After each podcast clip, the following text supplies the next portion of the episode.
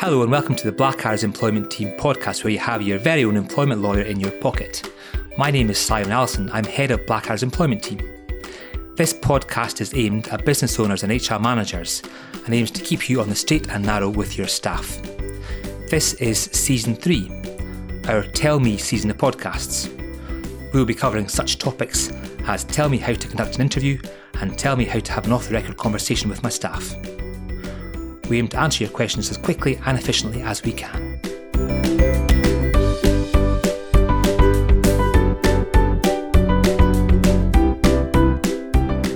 Hello, welcome to episode seven in season three in our Tell Me series of podcasts. I'm joined by Jack and Duncan. How you doing, guys? Morning, Si. Good Morning, morning. Dunk. All good at my end. Yeah, all good with me. Good stuff. Let's go then with episode seven. So today we've been asked a question by DM Roofing. They are traditional slating and roofing contractors, repairing and replacing all aspects of roofing roofing works to the highest with a capital H standards. So, some high build high buildings and high roofs. so so really high thing. the question that we've received from DM Roofing um, today is: Tell me how you deal with an employee who prefers gin to their job. Ah. What are your thoughts on that, Simon? Well, it's a question we often get asked by employers who sometimes have a problem with employees who have a problem with alcohol. What's that, Duncan? Dunk, why is, what's the bell? Why you got a bell with you? Told you. We're playing a drinking game in, during this episode. what? At 9.53 in the morning? Yeah, it seems relevant. Um, so you have to drink every s- every time you say one of the buzzwords that I have written down in front of me Ah, I see. in relation to alcoholism at work. What are we drinking, Dunk? Um, well, we've got some tenants and some Guinness. So I'll have Guinness, take Jack. What do you your want? pick. You got Moretti. no, sadly, just tins. Damn, Guinness for me. Tenants will do. Beggars cannot be choosers. Okay. Here you go. Cheers. Oh, God. this is realistic. okay, can we see the list, Duncan? Can we? No, no, no. You've got to tread carefully. Um, That's a game in itself. okay, okay. So let's cut to the legal position, guys, before the drink takes a hold of us.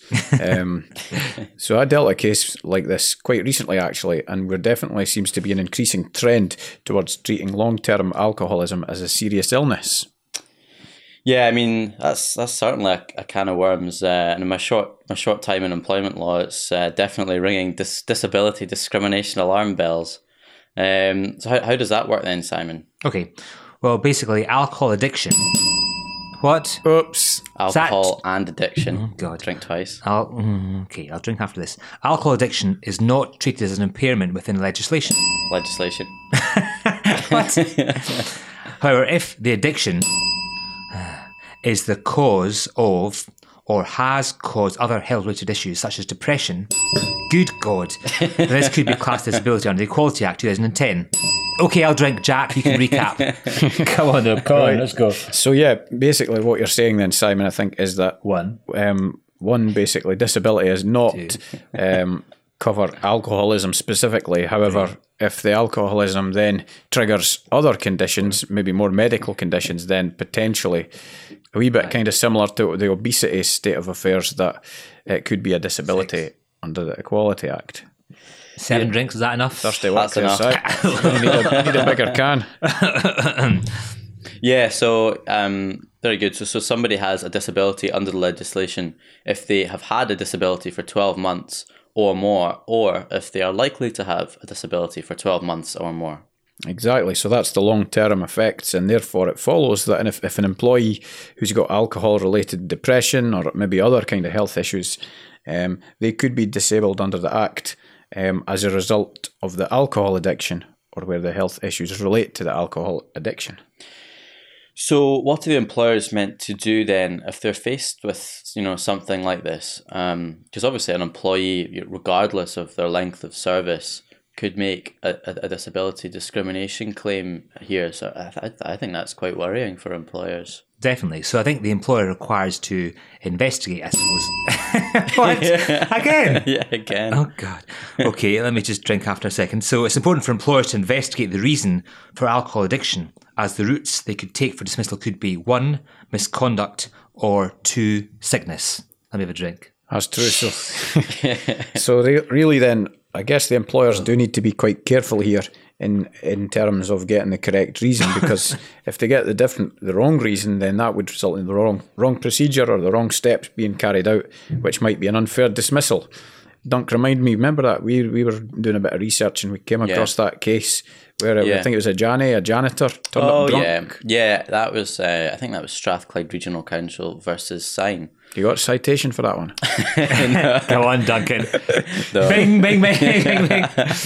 Yeah, that's a that's a down down the drink for that. I think. um, so yeah, I think in that case it was found that a dismissal was unfair where a janitor had appeared drunk to a disciplinary meeting. Um, at the meeting, he promised not to turn up to work drunk again, um, and he, he promised um, that if he did, he would resign. So, and uh, no surprises here. After another incident, um, the employers held him to the you know that promise, um, and he resigned off the back of that.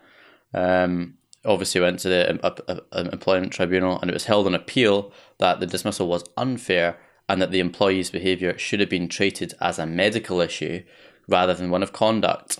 Um, this guy had had a, had a history of manic depression, and uh, his, his employer was well aware of this. That's interesting. scary one for the employer Yeah. Definitely. So the question for the employers is whether there's been a history of depression or other issues related to alcoholism in relation to a problem employee, I suppose. what, what did I say there? A problem employee. Duncan. Okay, I'll drink. So while you drink, Simon, but I, I do agree that what you're saying is correct because obviously, is that that tinny dry? Just about. if the company policy contains a prohibition or a ban against alcohol consumption at work or being drunk at work or any of that sort of stuff, then that can operate as a warning to the employees.